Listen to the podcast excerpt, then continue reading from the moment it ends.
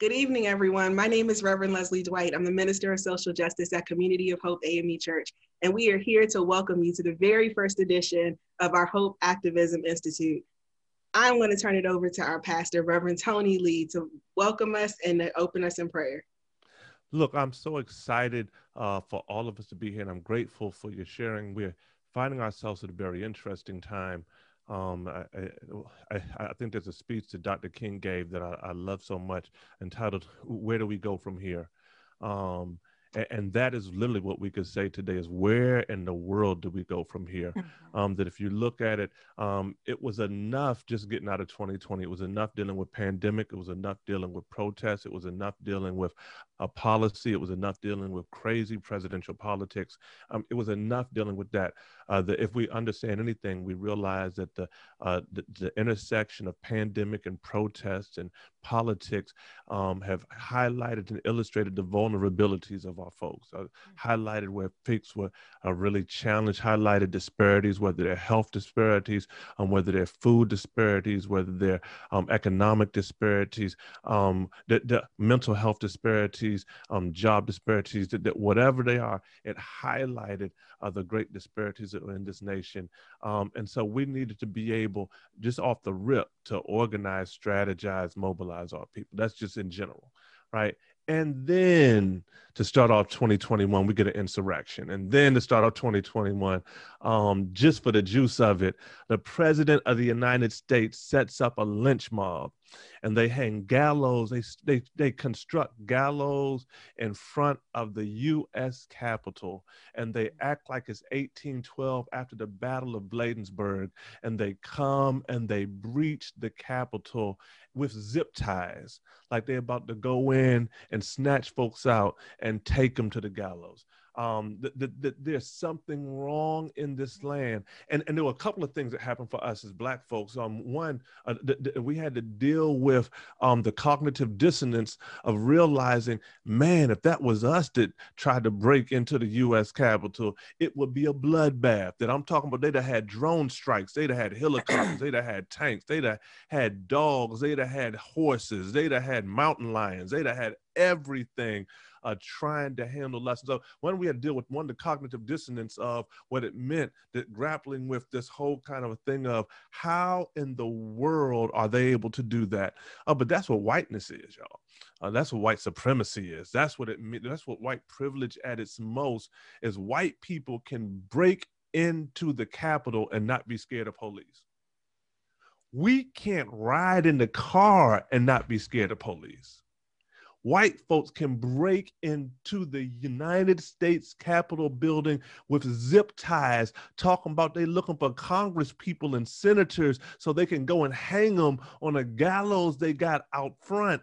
And they can whoop police they can beat on police they can eh, they kill the police they can hit police with daggone fire hydrants and and and people help them down the stairs when they're finished well, I mean, you all saw the stuff. It showed us that not uh, uh, uh, people like, oh, this can't be America. That's always been America, and it, and it reiterated for us what. And and so therefore, people keep asking, well, what do we do now?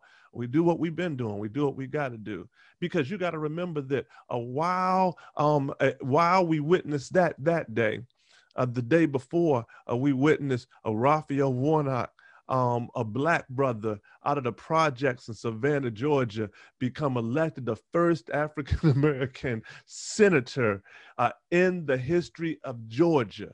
Um, we witness history, but anytime black folks move forward, uh, there's there's a reaction, um, but but th- there's a white supremacist uh, kind of a reaction that has to. Th- th- there's a book called White Rage by Carol Anderson, and Carol Anderson she talks about the fact that anytime black folks move forward, white folks have this rage, but the rage is not just emotional; it's institutional and there's an institutional institutional attack that they do.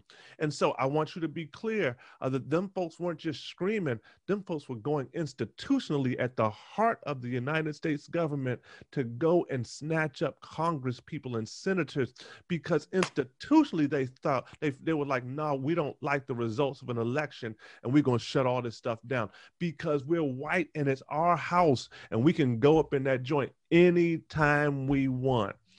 And so I am excited because I thank God for our minister of social justice, Reverend Leslie Dwight.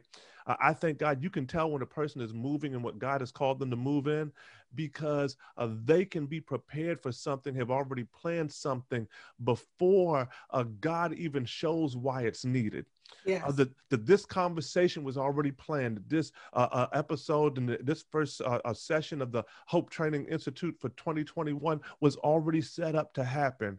Uh, but if there's ever a time we really, really needed it, it's right now. And so I'm grateful to God for uh, these two women of God who are going to help us in conversation today. I'm grateful to God for Reverend Leslie and her leadership at Community of Hope AME Church. Uh, I'm the pastor. For those of you all who don't know, I'm Reverend Tony Lee, the pastor, and and and her as our as our minister of social justice. Um, I'm having her to lead this conversation that we will be having these courses and these classes weekly. Um, there will be different folks that she'll be having conversations with, um, and we're going to be having these weekly. We'll have all kinds of other stuff that's going to be happening as well. Uh, the beauty is that you'll be able to watch this weekly, or you can watch it whenever you want uh, because uh, you can check us out on Roku, you can check us out um, on Fire TV, you can check us out on Apple TV, on any of those places. You'll be able to check this out, and you'll be able to check it out at any time you want to. You can have a watch party for you and your friends. So look, y'all, I'm about to get out the way. I am about to let these sisters be able to chop it up and help us to understand where do we go from here? What are the tools? What are the techniques? What are the strategies we need in this season uh, to make sure that these folks. Now, last thing is this we have a new administration coming in. And I know that it's been crazy time uh, since Trump has been in there. And I know a lot of us are going to be excited because we've got a new administration and you're going to want to go and chill out and act like it's nothing to do. You got to work harder than ever yes. now you you have got to work harder than ever. I, I know you call him Uncle Joe. I, I get it. I know uh, that we're grateful to God for uh, Sister Kamala Harris. I, I know. I shouted. I, I, worked hard to get him in. We worked hard to get him in. But we have to put their feet to the fire. Um, I know we're excited because uh, we got the House and the Senate, but we've got to put their feet to the fire because if we do not, then what will happen? There is an impulse there's an impulse of compromise in government. Compromise is this that black folks get you into office, but then you talk about we need to do things to be able to bring everybody together. And you spend all of your time making white people feel comfortable that you don't do anything of the issues that black folks fought to get up in there. And so, therefore, uh, the, the, the folks fight to get you up in there, but now it's like, oh, don't say defund the police. It's a little too radical. And we need to watch kind of our language because we want people to feel comfortable. Comfortability be damned. This is the time that we have to do what we have to do to make sure that we get what we need. And this is the conversation that shall help us uh, to be able to understand the practical things, the science of it, the tools yes. of it, uh, to be able uh, to organize and to strategize and to mobilize our people for such a time as this. I want to pray, and then I'm going to turn it over, and we're going to let these sisters do what they do. I'm grateful to God for you all, and I'm just grateful to God for your presence with us today. Let us pray. God, in Jesus' name, we thank you. We're grateful for this day. We're grateful for this moment. We're grateful for your hand. We're grateful for your power. Now, God, in Jesus' name, we ask that you would bless this time of conversation, this time of training. Let it be to your honor, to your glory. And I thank you, God, for what you shall do and how you shall move. In Jesus' name we pray. Amen and amen. amen. God bless y'all. I'm going to dip out and they're going to put it in. Bless y'all. Appreciate y'all. Thank bless you, you Pastor. Listen, where do we go from here? Where do we go from here? That'll preach. Didn't that already preach? I say pass the plate, pass the plate to the pastor. I mean, I think he really set the tone for the conversation. And so I'm super excited about that, that we have some grounding and foundation. And so I'm here to support you and give your um your listeners, the audience, uh, your, your, your congregants, some real tools, real strategies that I know work. I've been in this industry for 20 years. So guess what? I'm just ready to be a steward of good information. Absolutely. So let me tell y'all who we're talking to today. This is Sister Chanya Johnson, and she comes well equipped to have this conversation with us today about faith based advocacy. She holds a master's degree in public science, and she has been in the game doing advocacy work for decades. In 1999, she served in the US Congress and she handled key policy issues you name it, she did it. Whether it was healthcare, whether it was education, labor, immigration, and internal affairs, she covered it. She calls herself a fighter and a champion for ordinary citizens and organizations. And that is what qualifies her to be in this space today. And not just that, she is well sought after, y'all. Let me tell you, she has appeared on Radio One. She has appeared on WHUR, The Daily Drum. She's been on DC Fox and she's been in the Washington Post, just to name a few. So she is not somebody to be played with. She's also an author of the Five Minute Advocate, and we'll get we'll give you the plug to where you can find the information about that book as well. But come on, Shania, let's jump right on in today. We are going to start, and we are going to do a round of rapid fire. Are you ready? I am ready. Okay, so this is how it works. When we do rapid fire, I'm going to yell out a, a word, and you tell me the first thing that comes to mind. Are you ready? All right. One word? One word. Okay. I'm going to give you one word. You tell me the first thing that comes to mind. Okay, gotcha. Okay, here we go. Privilege. White people. Protest. White people. Pandemic. Nervous. Uh, president. Joe Biden. 2021. It's the year of advocacy. Black woman. Strong and ambitious. Black family. United. That's all. That's our that's our rapid round for today. Okay. Okay. so that was a that was a good warm up because those the things that I kind of threw out there are the people that we care about. They're the issues that um, are, are a sign of the time, eh, the times that we're living in, and most importantly, um, it when we talked about 2021, you talked about um, the year of there is it holds so much possibility for what it can be and what it shall be when we're done equipping the people today. So let's jump right on in. Um, I want to ground this conversation in a scripture that's found in Proverbs 31, verses 8 through 9. And it says, Speak up for those who cannot speak for themselves, for the rights of all who are destitute. Speak up and judge fairly, defend the rights of the poor and the needy. That's Proverbs 31, 8 through 9. So, what is it that you think about, or how would you describe um, faith based advocacy?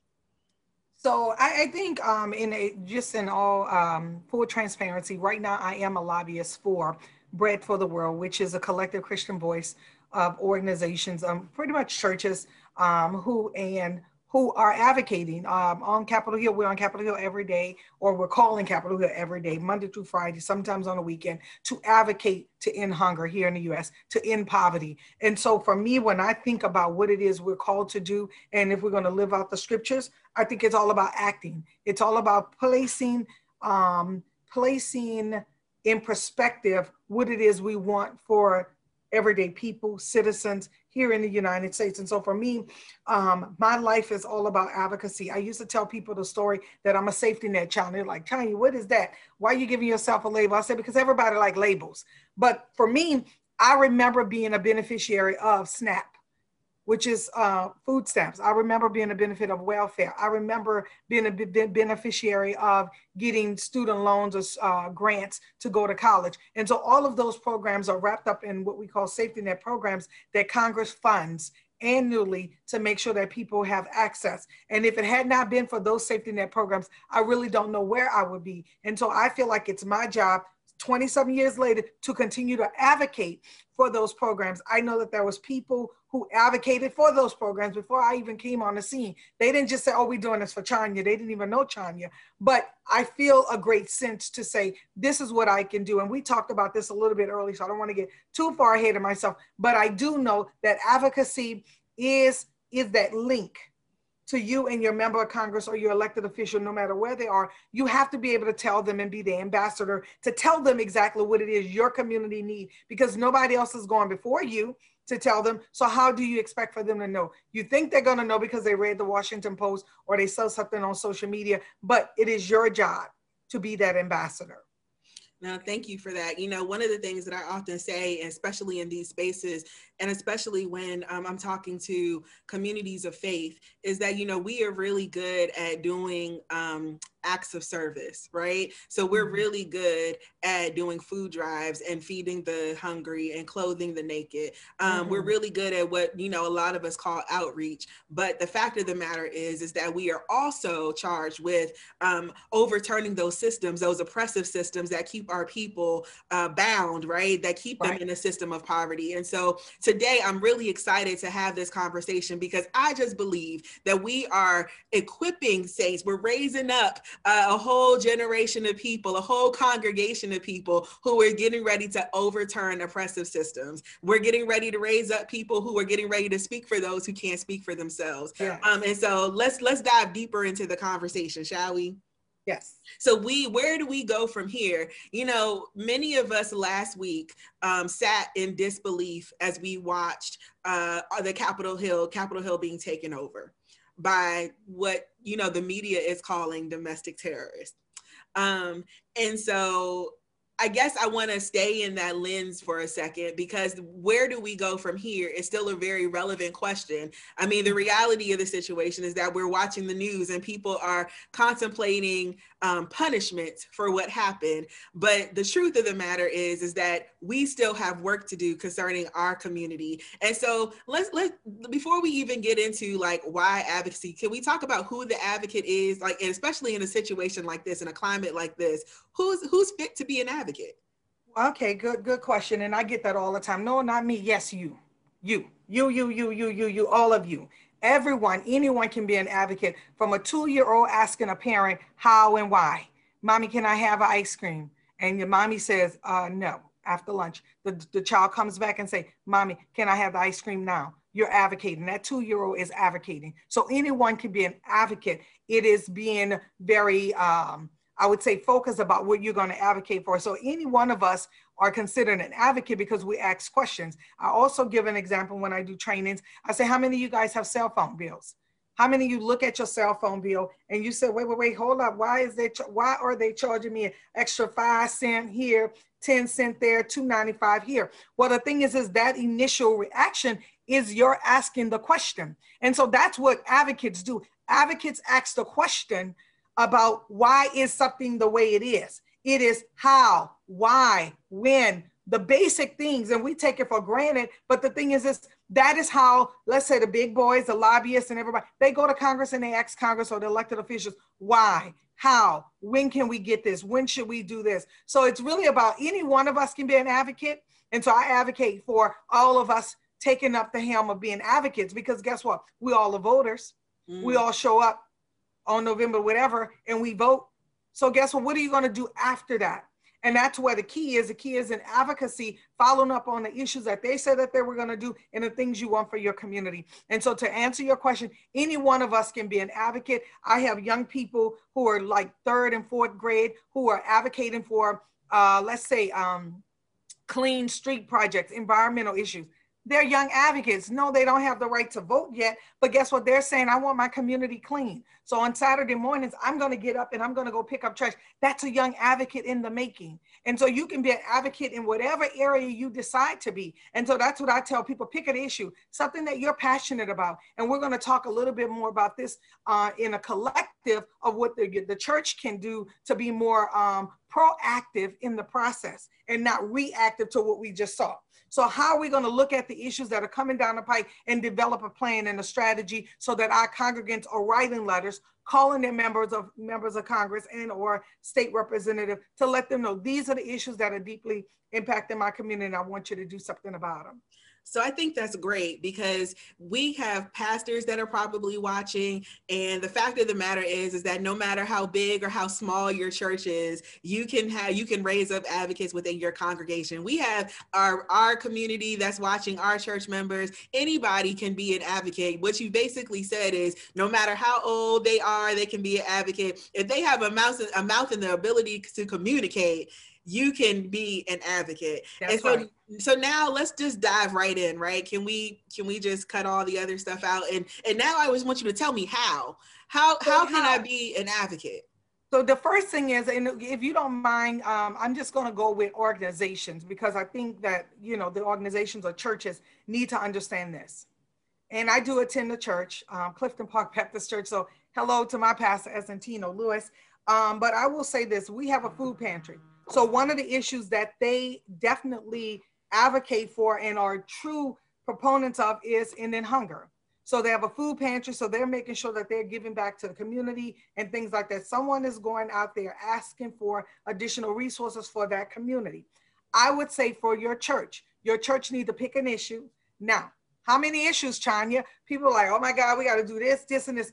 What is what look do a survey of your congregants. What are they compare uh what are they concerned about in your community? Is it homelessness? Is it uh trafficking? Um, you know, is it hunger? Is it uh, unemployment benefits? Is it wealth economic development? What is that issue? So first decide what issue you're gonna champion. I tell people a confused mind do not buy, so don't be picking all them issues. Like, because people are gonna be like, I don't know about all that. Pick one or two issues, and that is what you begin to champion. So first, the church needs to pick an issue that they're gonna lobby for. And well, let me say advocate, because they're not getting paid. So there's a difference. What you're gonna advocate for. When you decide what that issue is, you then develop an advocacy action plan. And guess what? People like, oh my God, doesn't have to be like a marketing plan, a business plan? No, it does not have to be. It, you, you, you can use a one pager and I have templates of it. When I train folks, I show them how to just create a basic plan. And it's not that simple. We're going to do this. Our goal is to end hunger in our community. So then you get people to, to the table who really are passionate about the issue, a good five to six people, and then they start disseminating, disseminating the information without throughout the church. Once you do that and you develop the action plan, the people who are on that committee are going to create messaging that is very simple. I mean, one liners, two liners, like that's it. Why we need it, who we serve, who it's going to impact. That's it. And that is what you beat the horse with all day long. You call them, then you decide once a month, uh, we're going to have advocacy Mondays or advocacy Fridays or Congress is in session on Wednesday, so we're going to advocacy Wednesday. We're going to be calling elected officials all across the state of Maryland to let them know what it is we're concerned about. You know how powerful that will be. They get in the phone like, oh, community of hope calling about what? Okay, they they tallying it up. Let them get over. I would say it, it's a small number, which is sad, but they get more than 10 calls and they think ever the world had caved in. really, because they don't get a lot of calls, particularly from our community. And I'm just being real honest. I worked on Capitol Hill from 1999 till this year, 2020. Well, uh, for Joyce Beatty, now chair of the Congressional Black Caucus. And when I tell you, we don't engage enough. We will come to the parties. We will, you know, and some of us will do the marches on Washington. Nothing's wrong with that. But the key is in the follow up. You came to Washington. Yes, you look cute with your little hat on and your letters and all that other stuff. But did you follow up? Did you follow up and say, hey, well, we were there in March and this is what we were advocating for? The key is in a follow up. And you got to keep following up and holding them accountable. And that's why members sometimes lose their way because we are not the wind at their back pushing them to say, this is what our community wants. And so let me just go through those again develop, de- identify what the top three issues are going to be for your community that you're going to advocate for. When you identify them, then you want to definitely develop an advocacy plan, and it doesn't have to be a business plan. Hold on, can we stop page. right there for a second?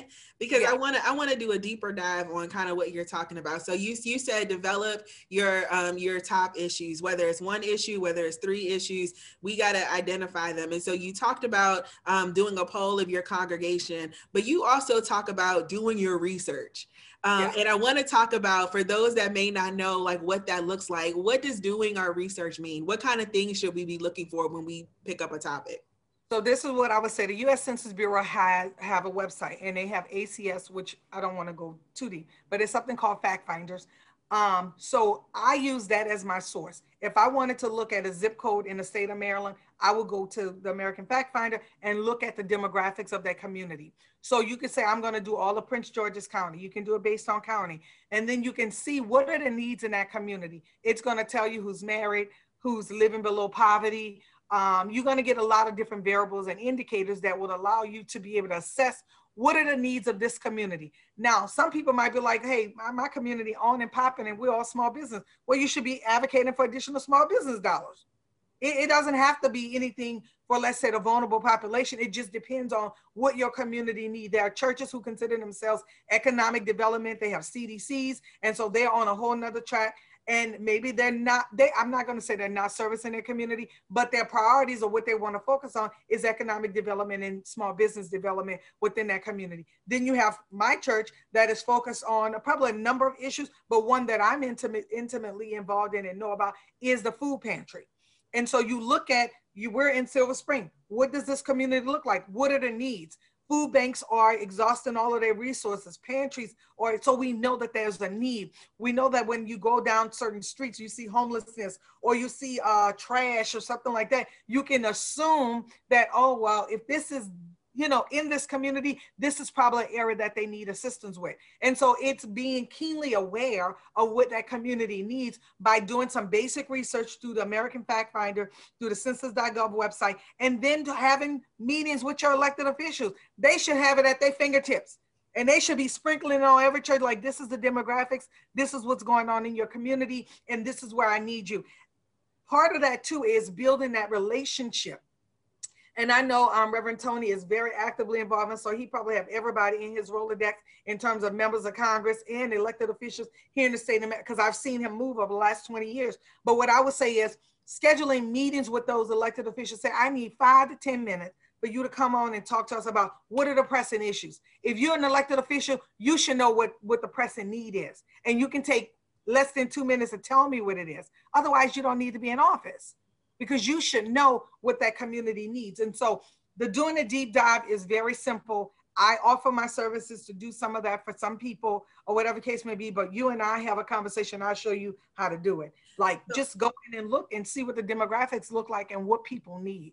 And and I, I also want to. There's something that you that you say in your book, and I don't want to um, over I want I don't want to overlook it, but you talk about how you marry, you know, the data um, or your research because it may not always be data with your lived experiences, with your personal stories. And I think for so many of us, particularly in our Black community, um, our lived experiences come first and the data comes later, right? Because nobody's measuring and nobody's talking about what it is that we're going through. So I don't want our audience to overlook or over um, or or just kind of bypass the fact that sometimes it's just a testimony and your witness for what you're seeing and what you're experiencing in your community. And that's enough to be able to to lift that up in front of your elected officials.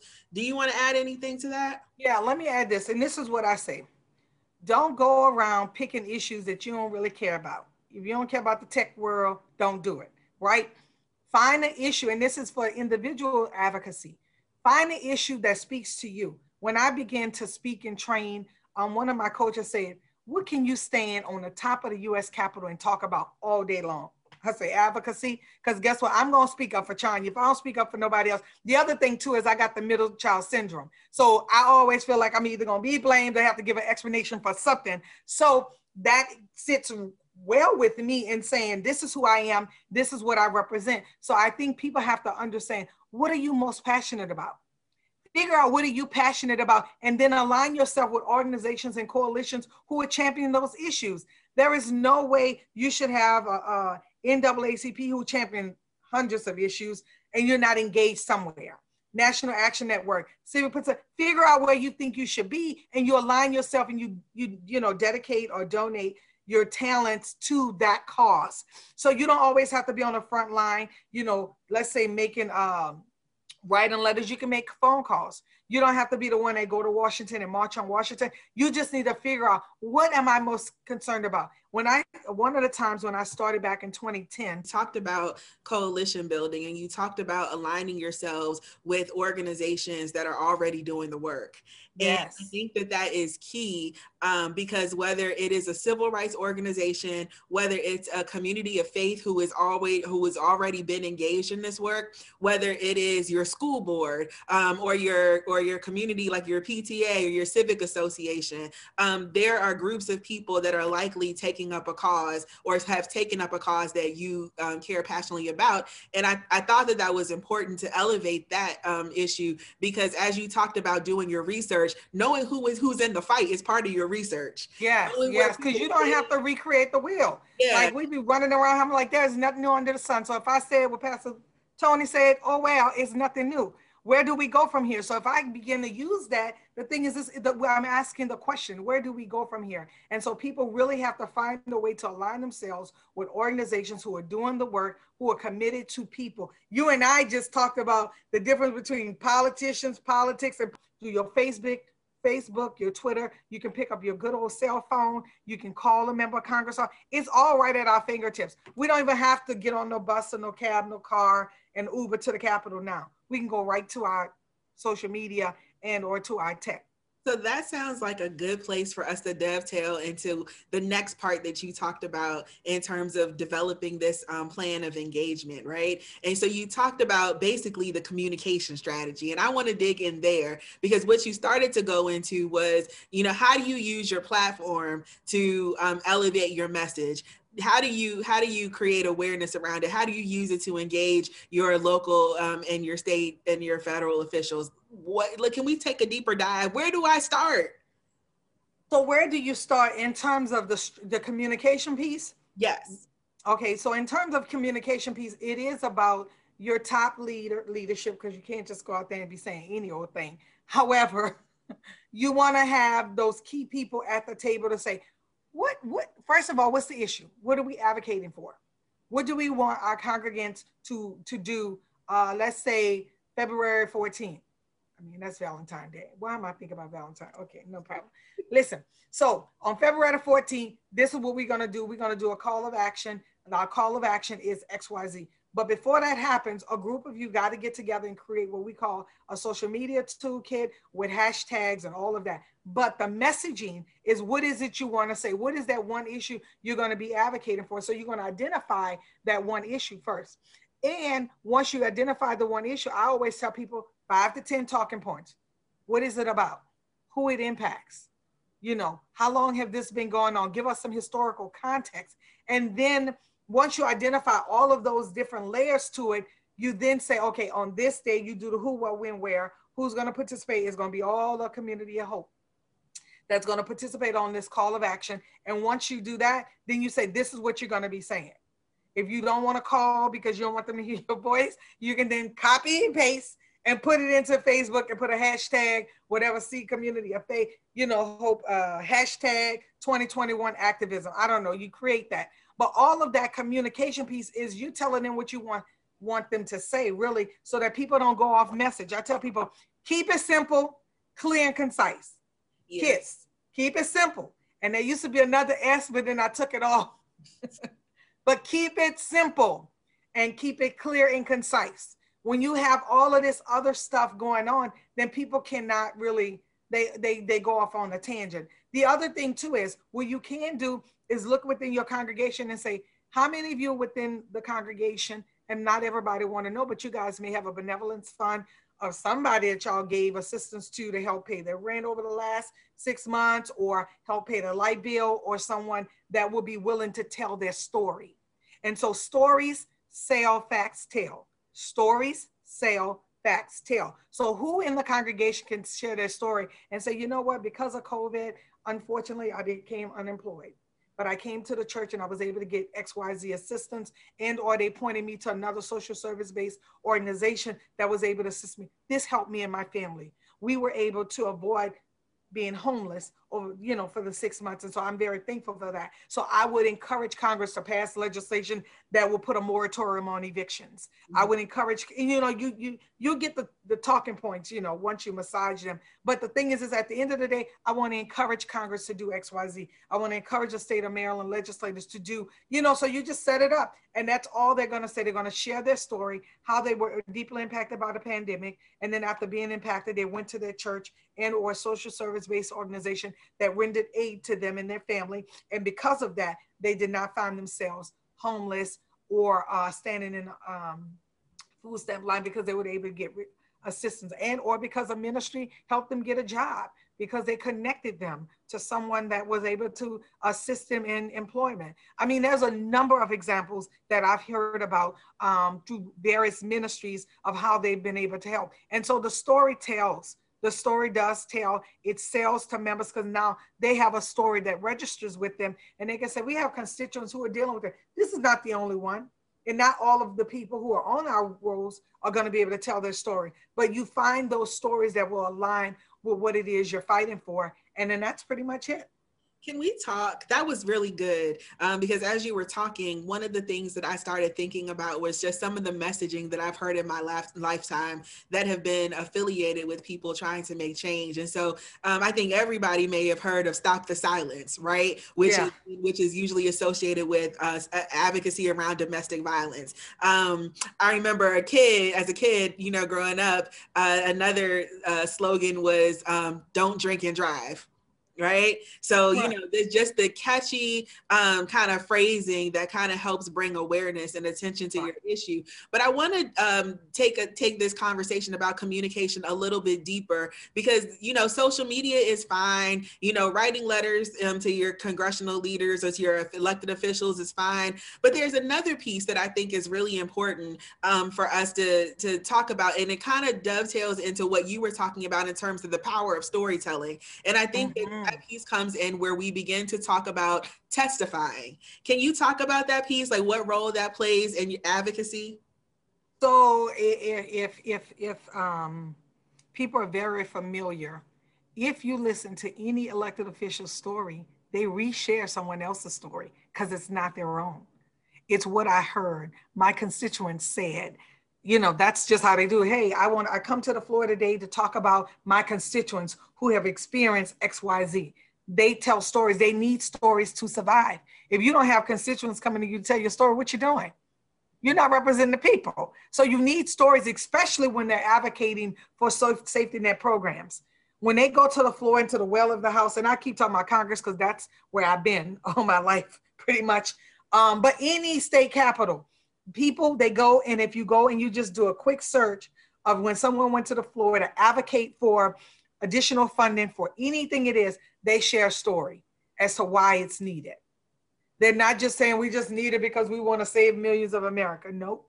They're going to say johnny hathaway whoever or such and such. When you think about when the presidents do their State of the Union address, they tell stories. They say, looking up, you know, up in the, the galley, you have XYZ who are here with us today who served honorably in our military, and we want to honor him. And, you know, and they tell the story.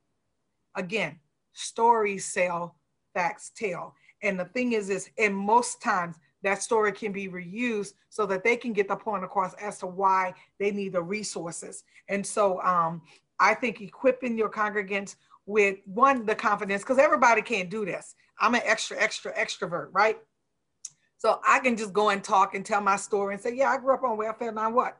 But look at God, what God did, what he did. So I can tell that story too, right? So the thing is, is you have to find people, and it doesn't even have to be uh, type A personality people, extroverts. I've I've set across, and I share this with people. Oh, where's my binder? Oh, here it is. I uh, my last year in Beatty's office. This binder right here. This is over 1,000 meetings that I had, and I've met with every kind of advocate known the man. Like seriously, some of them come in there crying, sweating beads, and they all nervous. And I said, "What you nervous for?" I woke up just like you. I got on the same clothes you do. I am, you know, and when the member come in here, don't be all nervous and scared. You voted for them. Like, so why would you now be afraid to talk about what your issues are? And so it's a lot of helping build their confidence up to let them know it's just like, oh, we about to testify.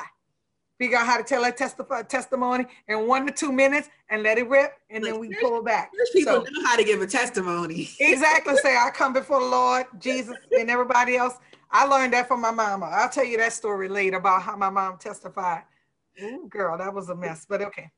Well, the one one of the things that I just I would um, want to say is that you know around that testifying piece, I think you're right. I think that that it, the the power that comes with the testimony, with the real life experience. You talked earlier about you know doing your research. So yes, you can get the facts and figures, but there's power in putting a face to the issue. And I think that um, you know it's really important that, especially as as a community of faith, that we put faces to the issues, to the policies that are on paper, to the facts and st- statistics that people are studying, right? Um, and and I think one of the things that would be helpful for people to know is that when you go to testify, um, you usually don't have a whole lot of time, right? About three minutes.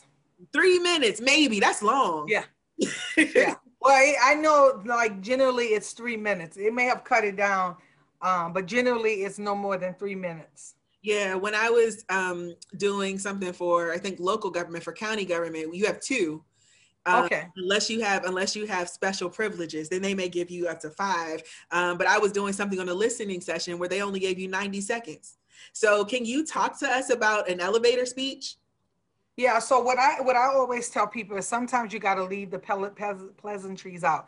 You ain't you're not gonna be able to mention that you with so and so church. So if you have a hat or something that represents the community, that let that be the signal. All of y'all dress alike when you go to testify because they'll say, "Oh, who's that group with?" You're not gonna be have. You don't want to use your time saying, "Oh, I'm with so and so, Chanya, full of faith, community organization." No, listen, get to the point.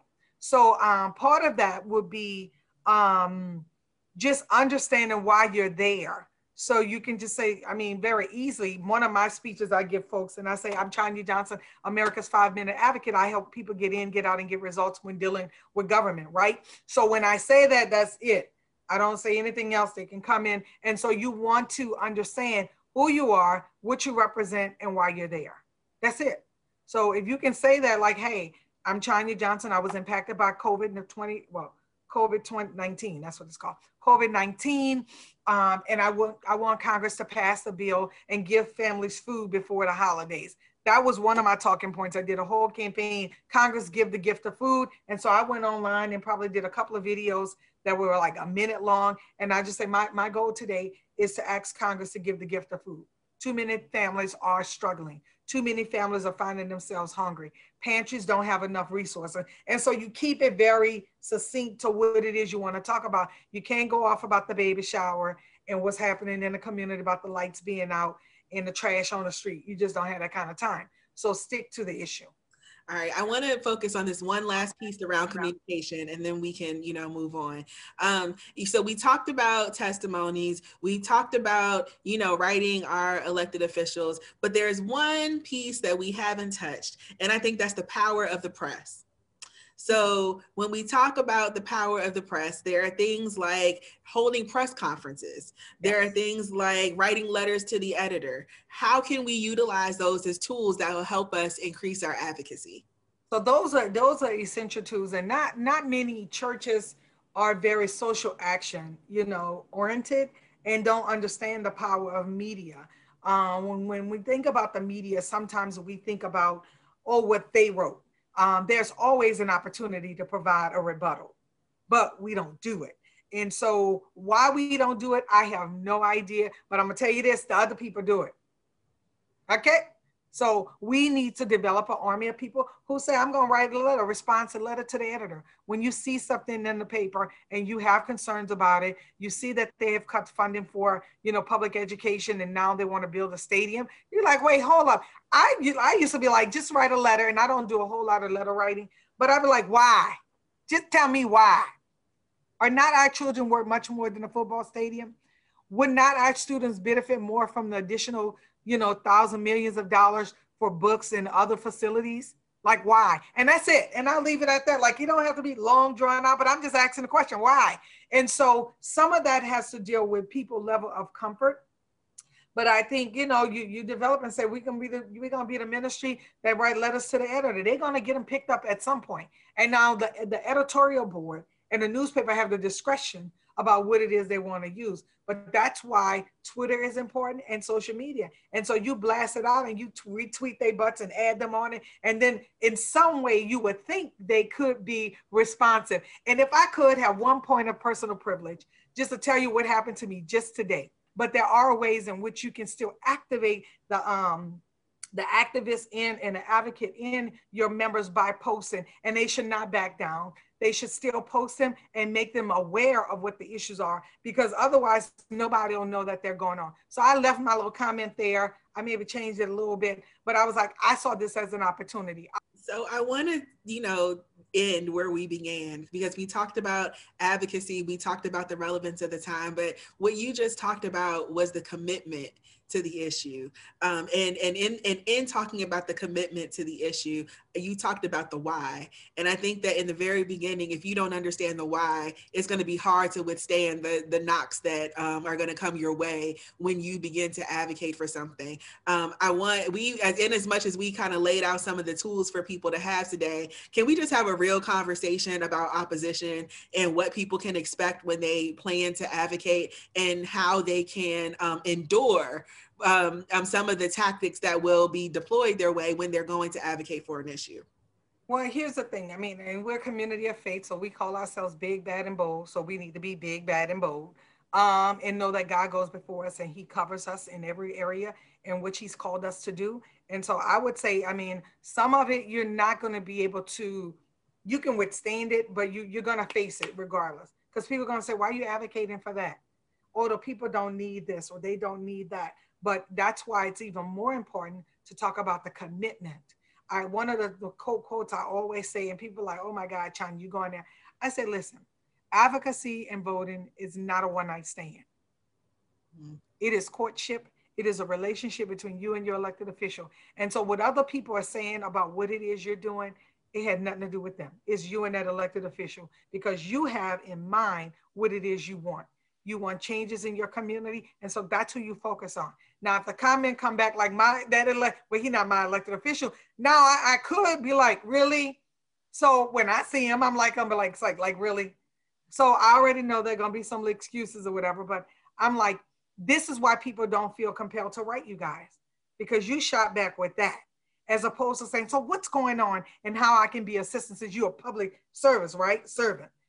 So you're gonna get that, but you have to stay diligent. You you know just like with any relationship you're building you're getting to know them you're learning about their issues. You're going through their website and see what they say they're to champion for. You're looking at the pamphlets that they left 10 at your house before the election right? And you say i want to hold you accountable to this. How can we work together to get these things done for this community? You said it. What do we need to do do we need to be on the front line? Do we need to be calling your colleagues to let them know? So you can just turn that thing around. But remember, when the commitment is not between you and the world, it's between you and your elected official. And so that's how you stay the course and you don't, you put your blinders on, those racehorse blinders, and you just stay focused. I'm working with this elected official to get this done. And that's it. And what other people are saying about how we don't need it or we do need it, you know, they may be allies and they may join the coalition, but the ones that are naysayers who don't see hope in the process, you can't really deal with them during the process. That's just, you just can't. Absolutely. So I want to um, just pivot a little bit, and and as we close this thing out, do you have a feel good story, a success story? So we talked about the good, the bad, and the ugly. Um, we've talked, we've given people the tools for how to, you know, engage in this fight. Can we give somebody something memorable to hold on to, so that when they begin to uh, do this work, this advocacy work, that they have some something to hold on to to to fuel their faith as they move forward? Well, I mean, whew now, you know, I should have those advocacy wins right here. But what I will say this, say is this, just this past Congress, you know that we were on the front line fighting for a SNAP benefit increase of 15%. We got it. We were fighting for unemployment benefit extension, even though it was a day late, we got it um, all of the other things and safety net programs that are out here, WIC and access to those programs, we got those resources.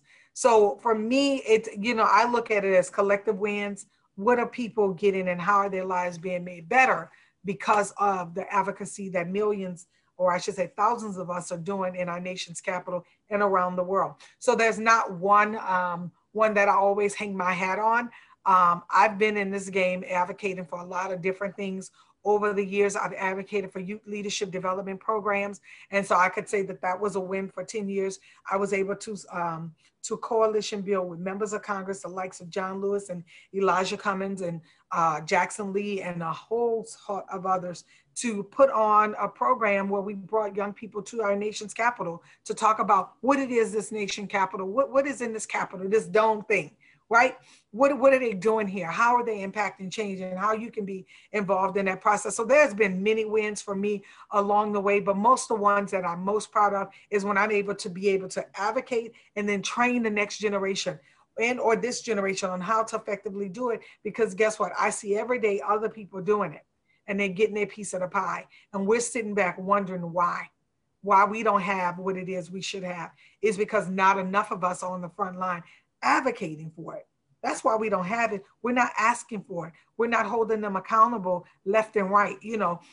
And, and, and it, it, it's part of that, but we got to, you know, get in there and continue to work with our allies, work with those members of Congress and elected officials who understand the plight of, let's say, Black people. What are they going through? Do you know why we, we're here? I mean, sometimes I start meetings out with purpose. I'm like, this is the purpose and this is the plan. And that's it. And then I go through, this is why we're here. I don't want to sugarcoat anything, but millions of Americans are suffering. And I want to do something about it. Absolutely. So, look, we didn't even get a chance to touch the surface of all the strategies, but I think we gave people a good starting point today. Why don't you tell them where they can find your book? Tell them the name of it and where they can find it. So, um, the name of the book, this one is Access Granted, uh, Five Minute Advocate. And I feel like because this is what it is, access is automatically granted to you by the United States Constitution. And if you saw what happened on Wednesday, and I don't know if this needs to be evergreen, if you saw what happened, those folks had felt like they had a right to go to the people's house. It was their house. Access is just just the same, but not in that way. Access is automatically granted to you based on the United States Constitution. And so I encourage people to learn how to effectively advocate in five minutes. When you call an elected official, it's going to take less than five minutes because they don't want to be on the phone with you that long. When you testify, as Sister Leslie said, they're giving you two minutes now. Back in the day, they used to give you three.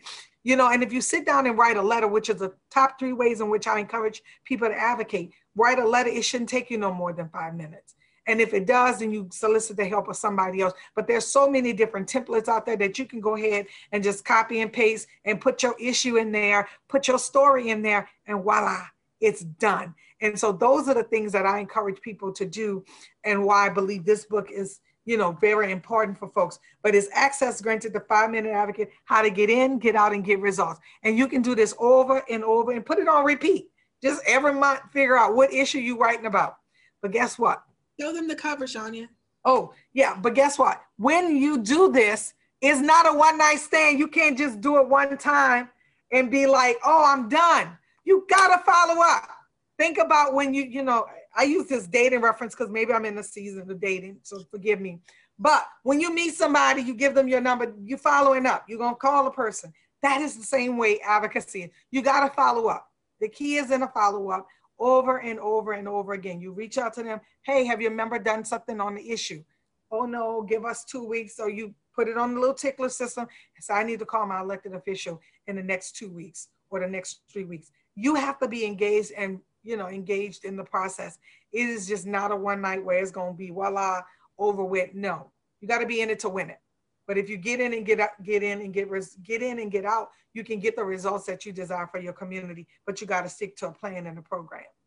Absolutely. Well, thank you so much for the time that you have spent with us this evening. I pray that the information that you have um, provided for us and for our viewers today um, is life changing in, in such a way that it'll make a difference and it'll transform, lives all over, not just this county, but the state and this nation. So thank you so much, Chanya, for the time that you've spent with us today. Thank you for joining us this evening. It's our hope that the information that was provided in this session was indeed helpful in equipping you and empowering you to raise your voice and make a difference in your community. For more information on the details provided in this session, please visit www.hiphopenation.com. In the meantime, we look forward to seeing you here next Thursday at 7 p.m. as we continue the conversation on where do we go from here. We'll focus on community organizing and building your power and your network to make a difference. See you then. Bye.